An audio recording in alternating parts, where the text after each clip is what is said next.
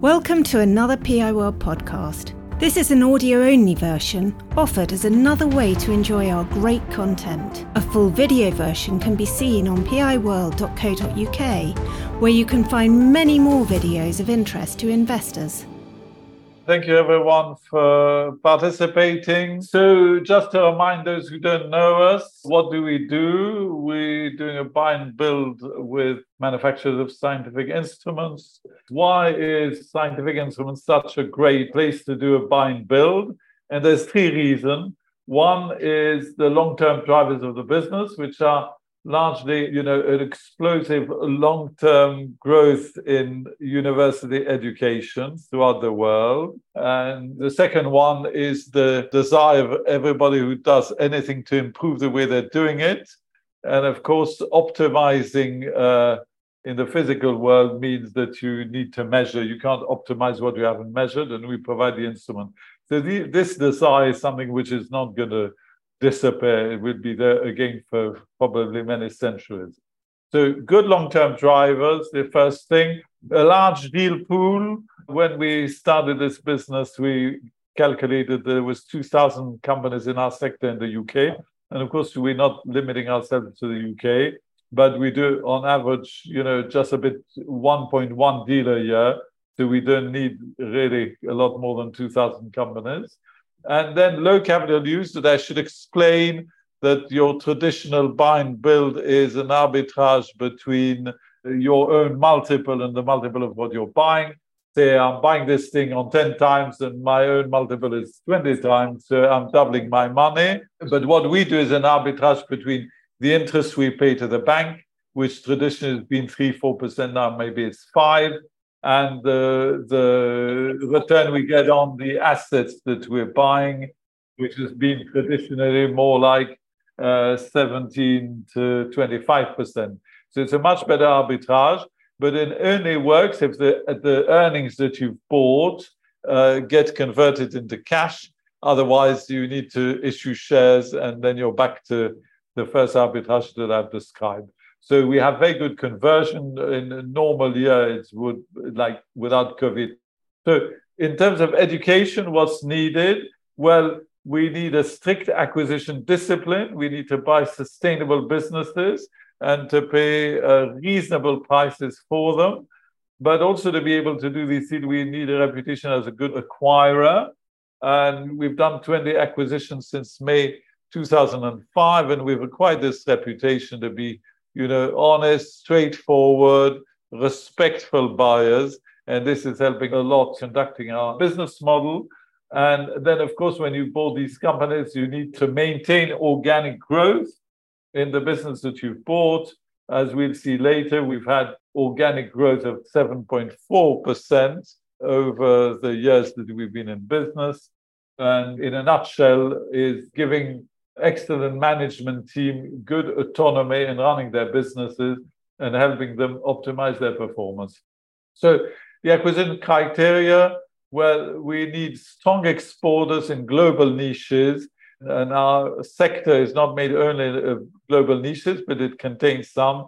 And we're trying to buy companies which are always leading their global niche and which has solid EBIT margin, good profits, cash flow, we've been paying three to six times until recently, three to six times EBIT according to the size.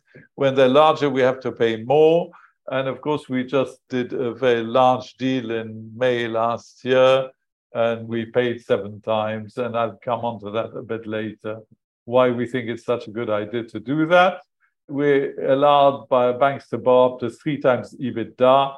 And in the past, again, we paid three to four percent interest. Now we have to pay 5%.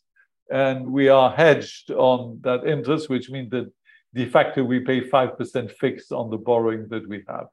So the deals are slow. It takes a long time to incubate them. The crystallization of these deals is erratic. Sometimes you have period when everything goes well and you, every deal you try to do, you do. And sometimes it's frustrating. And we have to be very patient in order to buy as we said, only good companies at a reasonable multiple and don't get impatient doing any deal just to do that. We offer financial certainty for the seller and we're honorable in the process of buying. It's very important because it's the one deal that sellers will do in their life. They're not serial sellers of companies, so they're very worried about what will happen. And then, of course, the game is to reduce debt and reinvest in further acquisition. This is our lap of honor. We've done 20 deals over 18 years, starting with fire testing technology and finishing with Geotek, which was actually strictly 17 years later. So it's not a lot of deals. And we don't believe that uh, the speed of doing deals is an important uh, attraction for shareholders. What is important is the speed of creating shareholder value. Uh, until you know, like last week, I think we our shares were hundred times higher than the original uh, subscription price of our shares. We started 95p and there were 96 pounds. So we think that is the speed which counts. Uh, Post acquisition, what do we do? Well, we always need to have good financial controls, which are not always there, and to teach people in the companies that we bought to work with facts and figures. We leave them a great degree of autonomy, and we think that works, and people feel responsible when they're giving that respect trying to promote always excellence and a focus on long term. So the key message is, of course, because this is a results announcement, is we keep executing the strategy which has worked very well for the last 18 years and not changing. We completed the largest acquisition ever. We spend as much on buying Geotek as all the other deals together to give an idea of the scope of this deal. And really, basically, we bought half the EBIT that we were producing before. And it's delivered a very good second half performance last year, given we bought it at the end of May. But also, we had a record organic performance during the period, and we've increased the dividend 23%. We have a policy of increasing the dividend 10% at least every year, which we've kept that promise for 17 years. But in fact, we've achieved compound growth in dividend of 23% per year. And so the increase we're proposing now is in sync with the past. We've had to navigate challenges. It has been a very difficult year to produce that performance. A lot of problems with supply chain that everybody talks about this, and we are too. Uh, but we managed to satisfy orders, but not always as quickly as we would have liked or customers would have liked. We've continued to invest heavily in research and development. And we've just a month and a half ago strengthened the management team with Tim Prestidge, which we are absolutely delighted with that. So, what's the outlook? Well, uncertainty remains in the environment, including, you know, still supply chain issues and big clouds on the international front. And we all hope for peace, and our company really thrives like the scientific sector generally is a very international sector which thrives with peace and cooperation. But we start the year with a record organic order book, and we've had the first two months of the year solid growth in organic order intake. So I'm going to now pass on to Brad. Thanks very much, David. Um, good afternoon, everyone. I, guess I want to preface this firstly by saying I think we've really delivered a successful set of results for shareholders. Um, two reasons. One, record organic results, um, albeit with lots of operational challenge, um, particularly through supply chain and more recently inflation.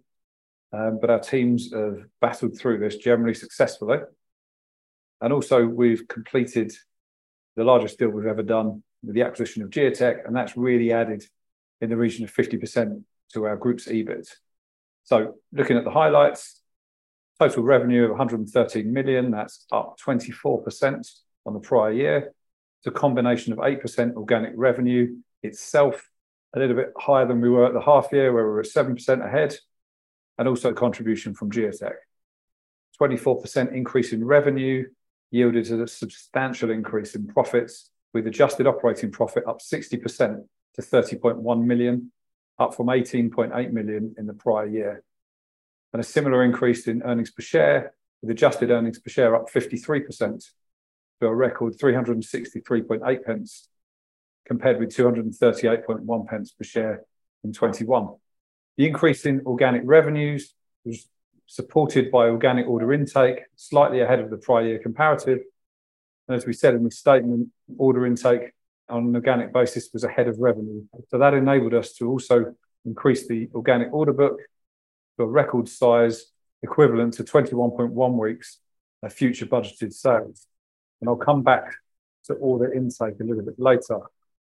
We have a great track record in the group of converting profit into cash, and we generated 24 million of cash from operations at a cash conversion of 80%. Our group has a progressive dividend policy, part of our strategy of aiming to provide increasing dividends to shareholders every year, and this cash flow enables us to do so. And we've increased the full year dividend to 81 pence per share, a 23% increase, and with a final proposed dividend of 59 pence per share. In execution of the other part of our strategy as a buy and build group, as I mentioned just before, it enabled us to add the acquisition of Geotek for a cash consideration of 80 million plus excess cash. And we also added a final 12% ownership in Bordeaux acquisition for 2.1 million. And as a reminder, Bordeaux was the vehicle that owned Deben UK and Oxford Cryosystems, two of our trading subsidiaries. Now, having done the largest deal we've ever done in Judges history, unsurprisingly, our balance sheet looks somewhat different to how it looked at the start of the year.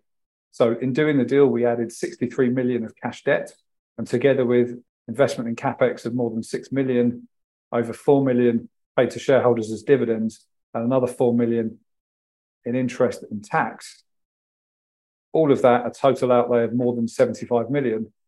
Our net debt only increased by 53 million. So we ended the period with 52 million of net debt compared with 1.4 million of net cash.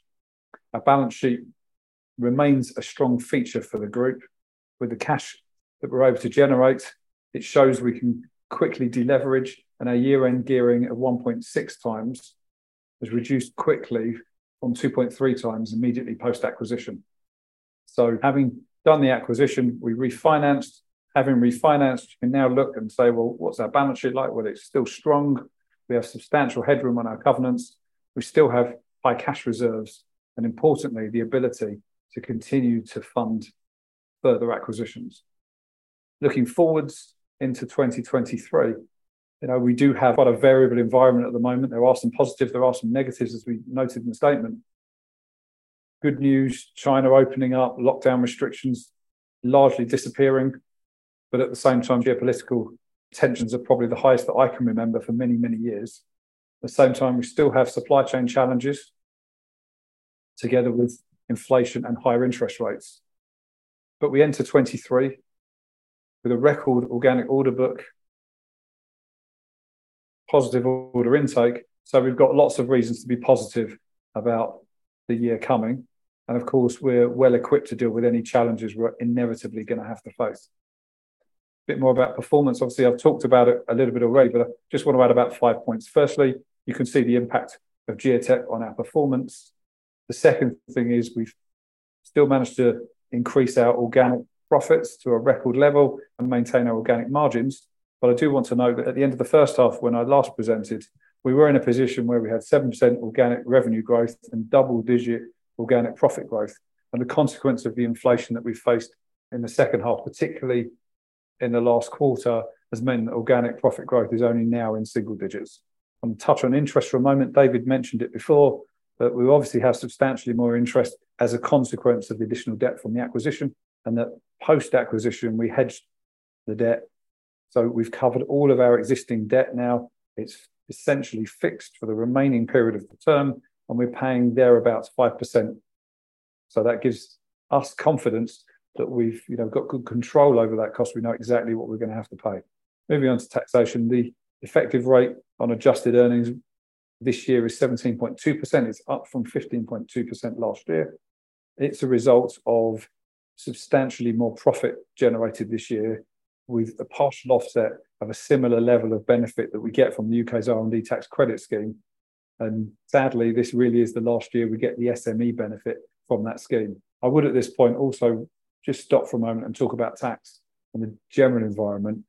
You know, everyone I hope is aware that from April, the UK corporation tax headline rate is increasing from 19% to 25%. And I just want to illustrate a point of what that means for us. Now, on an annual basis, 6% increase in tax, if you're looking to maintain your earnings per share, means that you have to increase your profits by 8%. So just to stand still in that context, it's an 8% increase. On top of that, as a result of us settling the earnouts on the Geotek acquisition, which is half in cash, half in shares, we will have a 3% dilution. So on top of the corporation tax increase, we're also going to have a 3% dilution. So when you're looking at our results between 22 and 23 in the future, you've got to be aware of this significant drag between EPS for this year and next year. And then lastly, we have adjusting items that take us to the statutory result. The two most significant components are the acquisition costs we incurred on the Geotek deal and also the non-cash amortization of intangible assets that we're required to recognize when we acquire businesses, primarily also Geotek related.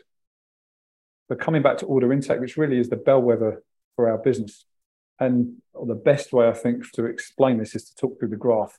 So and the standard graph we present every year has three lines on it, a red line, a black line and a green line. And just to explain about that, the red line is our internal sales budget. So we set this every year. It's a straight horizontal line and only changes if we acquire a business. And you can see towards the end of the graph on the right hand side, there's a bit of a jump where we've acquired Geotek and we've added their cumulative budget for the rest of the year. And the end of the graph is the end of December 22. So the black line, what does that measure against it? Well, that is the trailing 12 months of orders. And what we're looking for with that is to at least be touching the red line by the end of the year, such that we've had sufficient orders with which to satisfy our sales budget. And the green line is the last four months of orders annualized. It's always a more jagged line than the black line, simply because it's a shorter term measure and order intake over short periods is never smooth.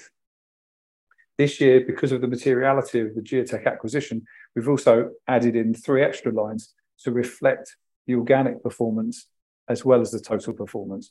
You know, what you can see in the graph is that the organic line, which is the one below the top of the black line, has stayed above the original red line pretty much throughout the year and ended certainly above it. And consequently, this is why we said in the statement that order intake was ahead of revenue this year. Albeit you can also see from the nature of the line that that's why our order intake hasn't increased significantly. And at the same time, in total, you can see we've had good order intake from Geotek post-acquisition. Looking forwards, as David mentioned before, we've had solid order intake growth for the first two months of the year. So we've entered 2023 with a record order book and good intake so far this year. It's a good platform for 2023. And this slide really reconciles between the 2021 and 2022 profit contributions of the business before central costs. And I said earlier that we've had organic growth to take us to record results. Well, you can see the nets there. And what that shows you is that some of our businesses have achieved record performance this year, but also some have stepped a bit backwards. And then on the third column, reconciling between the two green columns, is the effect of the Geotek acquisition, which is significant. Ideally, next year, what we're looking for is a you know a bit more net organic growth and some still some green in the acquisitions column. I won't dwell too long. I've talked a bit about balance sheet already. The key feature on this net debt, and as I said before, you know, we've added additional debt from the acquisition. We've invested in CapEx, which, you know, a lot of that's gone towards buildings for our businesses or refurbishments of buildings for our businesses, investment into tax interest, and also payment of dividends to shareholders in excess of 75 million We've only increased debt by 53 million. And so consequently, you can see that ability to deleverage through the cash flow. Just want to just take a moment to talk about the third pillar of Judges. Uh, normally, our working capital is somewhere in the region of 10% of annual revenue. It's a bit higher this year. We've had to invest in inventory as a consequence of the supply chain challenges. And also, by acknowledgement, our receivables are a bit higher than I'd like but we do have blue chip customers both for industry and university, so experience minimal bad debt. One other key measure for us is return on total invested capital. You know, in its simplest form, it's a function of the multiples we pay for the businesses we acquire. And 17 years ago, amazingly enough, we bought our first business, FTT, and we paid a little less than five times. So we started around 20%. And growing ROTIC thereafter requires improved financial performance and or buying businesses at lower multiples. As we get to the middle of the graph, you can see there's two cliff edges when we acquired GDS and Scientifica, which were then two substantial deals for us, and we paid six times for them. Smaller deals, lower multiples, they affect ROTIC less now. So what's happened this year with our organic ROTIC has improved slightly to 28.7%, and the total ROTIC post-acquisition is 21.3%. And just to add a bit of context, David touched on it before, but we've acquired a business which is equivalent to the, from a consideration point of view, to the total we've spent on all our other bit, all our other acquisitions beforehand, and we paid a multiple of seven times, which if you if you're doing the math is essentially an opening return on capital for that acquisition of around 14.5%. So it's naturally mechanically going to have a drag on your return on capital. It really is the quid pro quo. If you're going to buy bigger businesses with higher profits, you generally have to pay higher multiples, and it does have this effect on your return on capital. So on the left-hand side of the slide, you can see a summary of you know all of our businesses by revenue, and you can see that no one single business overly dominates. Each of our businesses manufacture scientific instruments for different end markets, so we're diversified by scientific application.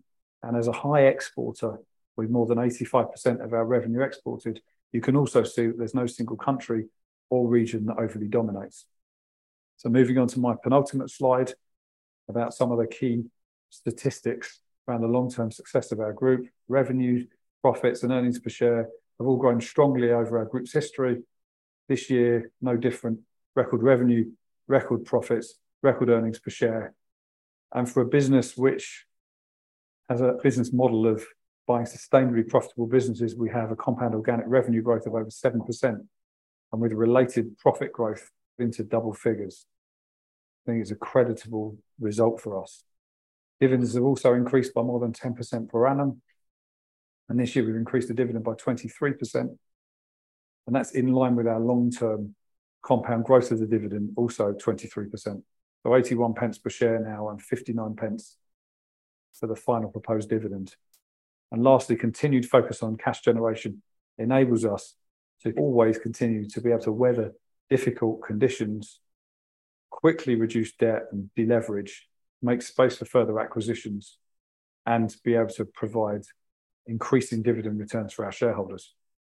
Just coming back to the refi we did at the time of the Geotek acquisition, it replaced our previous 60 million facility with a new four-year multi-bank 100 million facility, and I must thank both Lloyds, who have supported us over many, many years, since really the start of Judges, with unwavering support, and delighted also to bring in Santander and Bank of Ireland into this facility as two great new long-term relationship partners for us. So what's in the facility? 25 million term loan that amortizes on a straight line basis over the life of the term. A 55 million revolving credit facility to fund our acquisitions, and a 20 million uncommitted accordion, which, if activated, adds to the RCF. Our covenants are similar to how they were under the previous facility, except that we now have gearing at three times instead of two and a half times, and our third covenant that was originally minimum EBITDA cover is no longer required. And our interest rates are consistent with the previous facility, except again, we have a higher rate above two and a half times. All in all, this provides us with substantially more acquisition power. And on that note, I think it's time to hand back to David and let him talk through the growth strategy and the acquisitions we've already done. Yeah, thank you. Thank you very much, Brad. So in a nutshell, Geotek is based on an instrument which enables several analyses to take place on geological cores.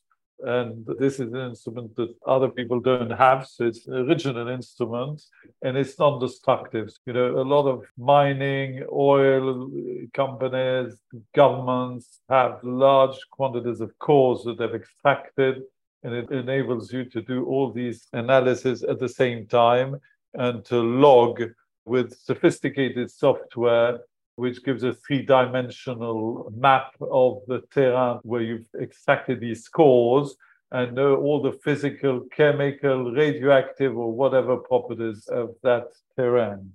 So the business has three activities. One is MSCL services, which is basically the digitalization of core repository.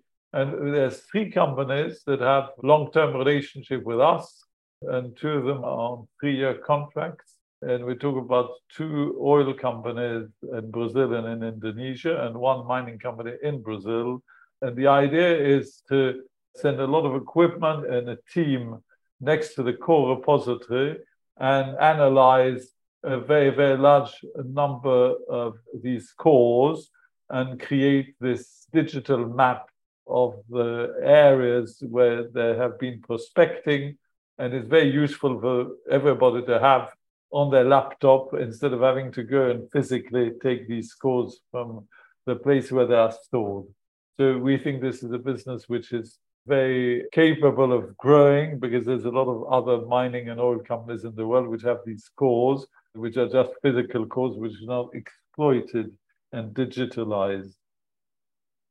So the third business about gas hydrates gas hydrates are a, a combination of uh, water and methane and a certain condition of temperature and pressure. These hydrates uh, become hard, and it's obviously way, way under the sea or under the permafrost. And the idea is that you want to take them out, the fantastic source of energy and other knowledge, and you want to take them out and analyze them like you analyze all the other cores. The problem is that when you take them out of the environment and to normal pressure and temperature, then they separate between the water and the methane, and you have nothing to analyze. So the company has again a proprietary device which enables the core to be taken to the surface and for analysis without losing it, its characteristics. And these three businesses that I've described, setting instrument, MSCL services, and coring, they're about equal in size. So why are we so excited with this acquisition? Well, it's a very good size because it's a company which is capable of producing 11.5 million pounds, which is much, much larger than we bought before, at a reasonable multiple. I think most people understand that the larger the company, the higher the multiple, and seven times for this size is, we think, a reasonable deal. It's a company like everything we would try to buy is a high exporter in a global niche with strong margin and uh, strong cash generation, and it's very earnings enhancing, as we've just seen, because it's basically improved our earnings by one half. So we paid 80 million for this. 40 million was cash and 35 million was an earnout, which now has been recognized that we will have to pay it, and it will be paid in the next few days. Half of the earnout is paid in cash, and half of it is in shares at the value when we agreed the deal. The result of all this is we will have paid seven times for this deal, which we think is uh, an excellent deal for us. We, we also did a small transaction this year, but we can't forget it is that we bought the 12% of Bordeaux we didn't own. So there was 12% of Bordeaux which didn't belong to us. Bordeaux is a company which has generated 2.8 million EBIT in 2021 so when we agreed to do this deal, we agreed to pay four and a half times the 12% of that EBIT. So it's really basically like doing a small deal on a four and a half percent multiple. So this one is for Mark, and is it how do we deliver organic growth when we bought all these companies? So up to you. David, thank you very much, and uh, welcome to everybody. So you know, once David has bought all these wonderful businesses that we have, my job is to try and make them as good as they can be and generate some organic growth from them. And really, our strategy is very much to try and retain all the best bits of small uh, entrepreneurial businesses, the energy, uh, the independence, and the entrepreneurism, while adding some of the uh, benefits of being part of a bigger group.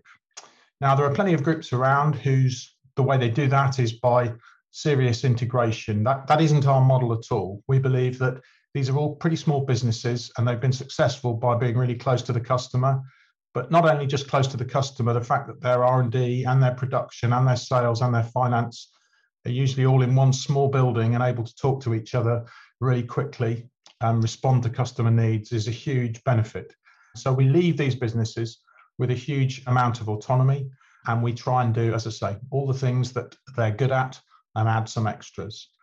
So apart from the autonomy, the sorts of things we add is many of these businesses have struggled financially. They need money, it's difficult to get money from a bank, even if they've been successful. So we've got great funding for capex uh, if they need it. Not that many of them need very much, but also particularly for R and D. So we're always pushing them to think about new products and uh, come up with a, a nice um, pipeline of new products to introduce progressively each year. That isn't always hugely expensive, but it does require some money. We introduce them to all their peers around the group, be that MD peers or other sales directors, the other production directors, the other finance directors, the other R&D directors, and encourage them to collaborate, learn from each other, and benchmark themselves against each other in order to learn what they do well and what they do perhaps less well. The other thing is that many of these businesses uh, are built around technical people. And as they grow, in my view, the premium that we need to place on leadership becomes higher and higher. So, um, as we hire more people, as they hire more people, uh, they need to become better leaders, be that at the MD level or at the uh, uh, director or head of department level. And therefore, I invest a lot of time in working with them and mentoring them on leadership um, of the company or of their teams. Um, that also then translates into some work on succession planning, uh, etc. Um, we also tend to give them much more regular targets um, and work with them to try and produce a steady stream of revenue uh, rather than just getting to month 10 or month 11 and uh, having a bit of a rush. And then pro- finally, you know, from their point of view, probably the least sexy part of all this is uh, better financial controls. And again, we show them how we can help them produce regular but simple monthly management accounts that gives them a much clearer idea of where they are, where they're making their money, where they're not making their money, etc. And then increasingly, probably the final thing I would say is that many of these businesses have some exposure overseas, but not as much as they'd want in all countries. And what we can do through the network of the other countries, you know, if one company's never expanded into Germany, we can introduce them to a company that has, um, and ditto China and the USA. Uh, and in fact, potentially uh, even have some judges' facilities there to make it much easier for them to move into those markets.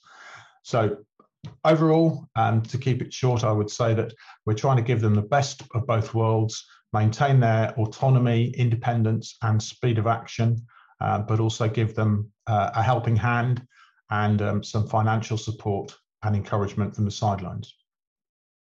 Thank you very much. Uh, thank you so much, Mark. So we're going on to the outlook.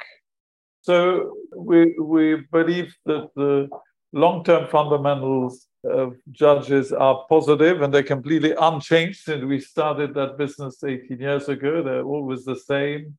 And the market drivers are excellent. We have a strong balance sheet and we absolutely obsessed with creating shareholder value, which I think is the purpose of the company.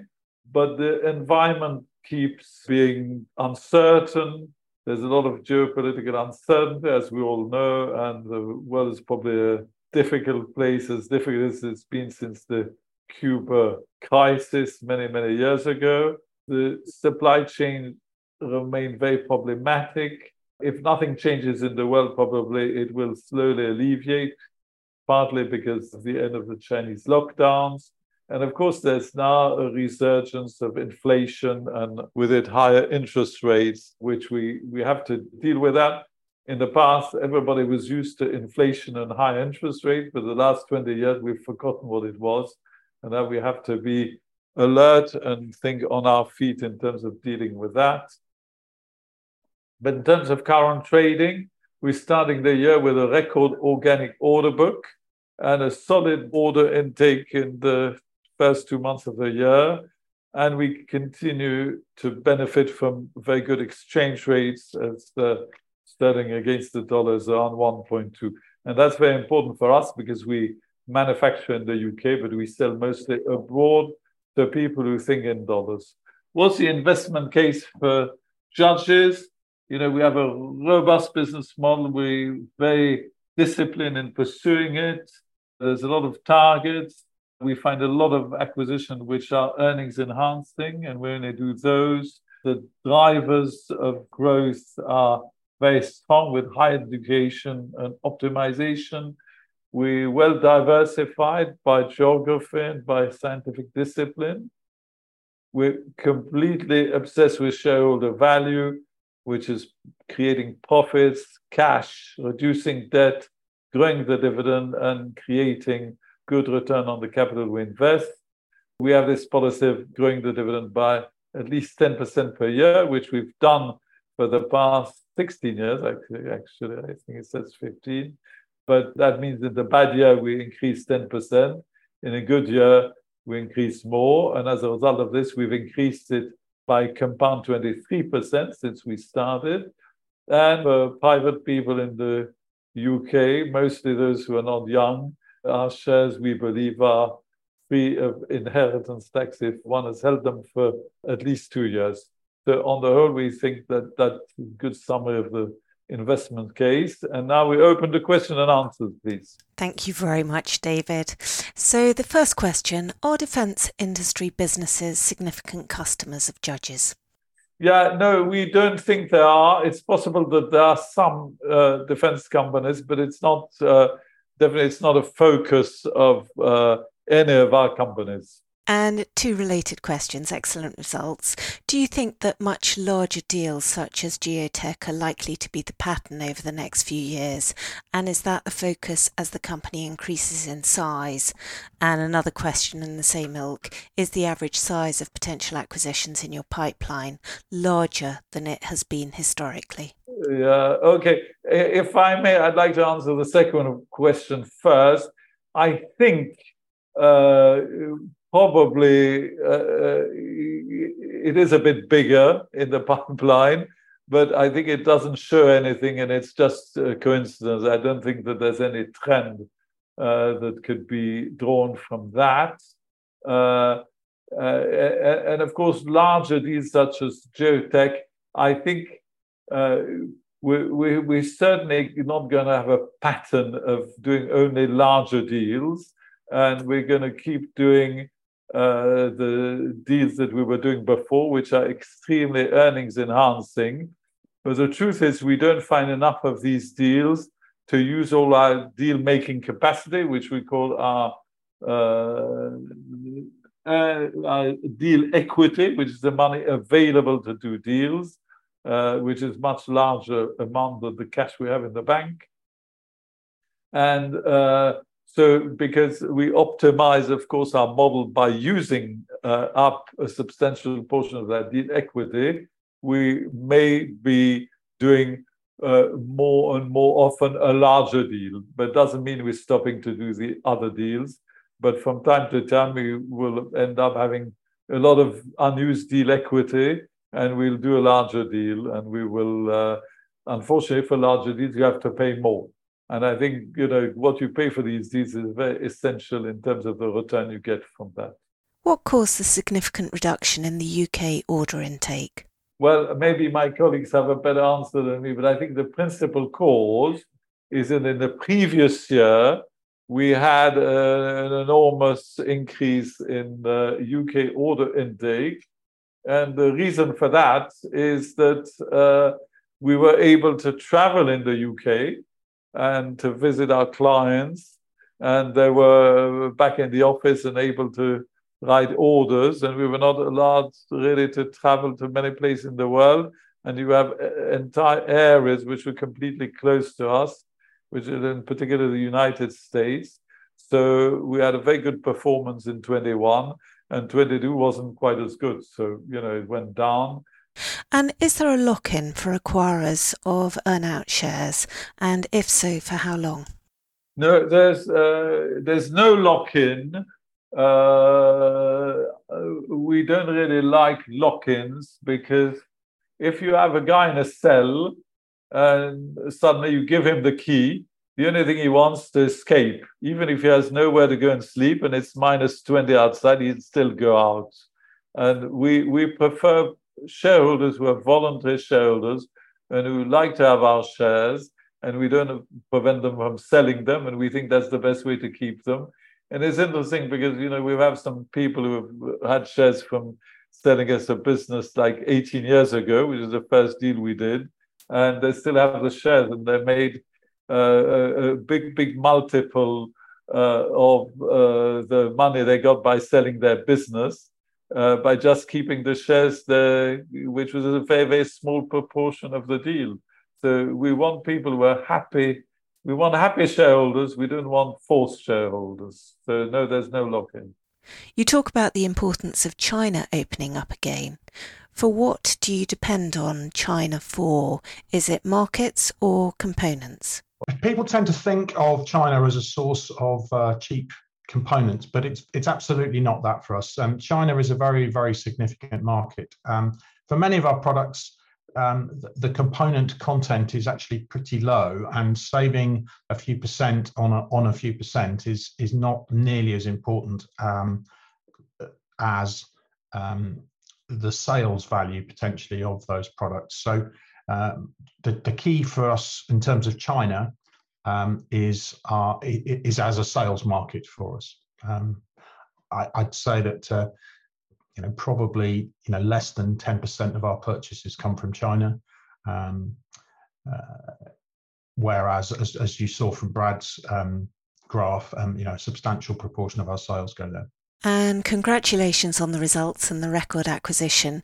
Do you see the market for acquisitions normalising in terms of asking prices from sellers? Well, you know, I think actually the market is normalized. I don't think it's quite abnormal at this point.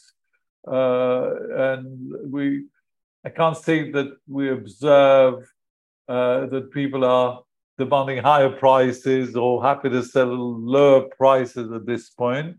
Undoubtedly, if uh, interest rates remain high for uh, long duration, it will have an impact on valuation. But I can't say that at this point I've observed anything in good or in bad. It's just like before. And is it a competitive environment? And who do you see as your competition for the acquisitions? Or do those that you look at never hit the market? Uh, I, I, would say like, like small deals, which is deals below uh, a million pounds EBIT. Uh, some of them don't hit the market. And uh, for those, we have very little competition. There's one smaller public company that a lot of people know called SDI, not advertising them rather than our shares, but who have to recognize that they exist. And uh, apart from them, there is not so much competition for smaller deals. Uh, companies producing more than 1 million EBIT, uh, it, it's rare that they don't hit the market. And usually, there, there are actually marketed uh, by professionals. And uh, we uh, uh, we have to say that the, the biggest competition is always, always, always private equity. I'm not saying that they're the only ones buying, but there's a wealth of private equity fund who are trying to buy these companies, and it's difficult to compete with them. Yeah, that so so, but some of them don't hit the market, and it was the case for Geotek, in spite of its size, because it had hit the market uh, before COVID, and then the deal was pulled because of COVID and uh, it's never uh, pleasant to market a company twice. And uh, we have an excellent reputation, and people know that they can talk to us in a completely confidential uh, basis. And they're just, you know, they were happy to test whether uh, we'd pay them a fair price. Uh, and on the basis of, of course, a very bad year and uh, because they only made a million and a half in the COVID year. So, uh, and we were lucky to have a good contact within the company with one of our non-executive directors, because they were ex-colleagues at Oxford Instruments. And as a result of this, we were able to buy it off market. But it's not easy to find large companies off market, and we have to compete. But not every deal gets done. And what I can say is that when a deal fails, and if we were not the best bidder, it always comes back to us. And do you have any super salespeople who are out there promoting all the equipment within the group, or is it just individuals within each quad company? So, is there any cross selling? We don't have any super salespeople. Uh, each of our businesses um, markets to a slightly different customer base, and there's relatively little opportunity for cross selling um, within the group. So uh, that wouldn't be something that helps particularly. And also, it would sort of undermine the, the general ethos of the business and, uh, and, and the group of, of, of each company being fiercely independent. Although, although I'd probably add that we do have super salespeople. Yes, absolutely. they just they just don't cross sell. Thank you very much. Until what extent is the profitability of this semester, half two twenty two, sustainable going forward? I think I think it's fair to say that if you look at the business from an organic basis, there's then you know historically we're a little bit more weighted to H2 than H1, but not a huge difference. In these results, we've got the post-acquisition results from Geotek, and they are very heavily weighted in this second half to H2. So, you know, what we were saying about acquiring Geotek is that really we bought a business that we believe we're paying the full earnout has got around 11.5 million sustainable EBIT. And the nature of one of the revenue streams means that it has one project a year that could be in the first half, could be part in the first half, part in the second half, could be in the second half. Um, you can't just, and it would be very dangerous too, by the way, try to divide the um, the contribution it's had in the second half of this year and you know essentially um, you know divide it by seven and multiply it by 12 and assume that that's what you get for a normal year. What you've really got to look at is take that number out of the full year and add back the sustainable ebit of 11 and a half and that gives you a more fair measure of what it might be on an annualized basis. So i hope that helps answer the question. Please do not try and divide the inorganic contribution by seven and multiply by 12, you really will be out. So the information that we've provided, particularly in the notes as well, about what we what we're paying on an earnout basis on sustainable EBIT is really what you should be guided by for that. And you mentioned the regular increase in dividends each year over many years, and congratulations on that. However, the converse is that your dividend percentage is not exactly exciting at less than 1%. Isn't it capital growth that's your forte?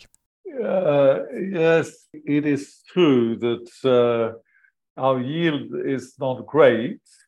Uh, but there's two things I want to say. First, if you take the, you know, 1% or less than 1%, and if you add 23% every year over a few years, you're going to find that it's a lot of money compared to what you started with. And as a matter, you know, illustration, uh, we've been, you know, we, we, we, when we became an instrument company nearly 18 years ago, we issued our shares at one pound, which was a bit more than the original price of 95p. And uh, uh, if we kept uh, increasing by 23%, next year we'd pay a pound. So it's a return of 100%. So if you manage to have a lot of growth in the dividend, although the yield is not great, uh, the, the yield compared to today's price would soon become quite attractive. But the problem is people understand this, and, and so our shares are going up, and this is why shares are up uh, a hundred times. So, you know, we issued them at a pound. 18 years later, they were recently nearly a hundred pounds and now the dividend is nearly a pound, and so it's still one percent. So, and we like our shares to go up, and our shareholders love our shares to go up, but it's a race you can't win. And we, uh, you know, as long as the business functions and people have faith that we're going to keep increasing that dividend and increasing our profits, we will never manage to have a yield which goes much above 1%. It will never work. So it's just a question of patience, but it goes quite quickly. And I, I we, we, believe that you know the the um, the, the promise of increasing the dividend by a certain figure every year is in itself an enormous value. Uh, but you can't make that promise if you uh, distribute uh, uh a large proportion of, of, of, your distributable profit. So you have to, you know, you have to have a dividend well covered to make that promise. And our dividend is covered four and a half times. And I agree that, you know, if it's 0.8% yield, then, you know, we, we, we, we could pay, uh, uh, we could pay a lot more. Uh, you know, we could pay 3% and it would be covered, but we couldn't then, uh, uh, we, we would not be able to make that promise anymore. It requires patience. Well, that's all we've got time for of questions. Do you have any closing remarks? No, third, I wanted you know, to thank uh, everybody for attending and for their interest in judges. Also, you, know, Tamsin, thank you very much for orchestrating all this, and Tim. And I, I, I want to say you know, it was a very, uh, very eventful year, one of our most successful years. But it was tough going with, uh, you know, trying to satisfy our customers. And I hope we have you know, as good a year and maybe a little bit less hard this year. And we look forward to speaking to anybody who is still interested in coming back with a question in September. PI World videos and podcasts are for general information and interest. They do not constitute any kind of recommendation or inducement to buy shares of any company. PI World is not offering any kind of financial advice, and nothing in our material should be taken as such.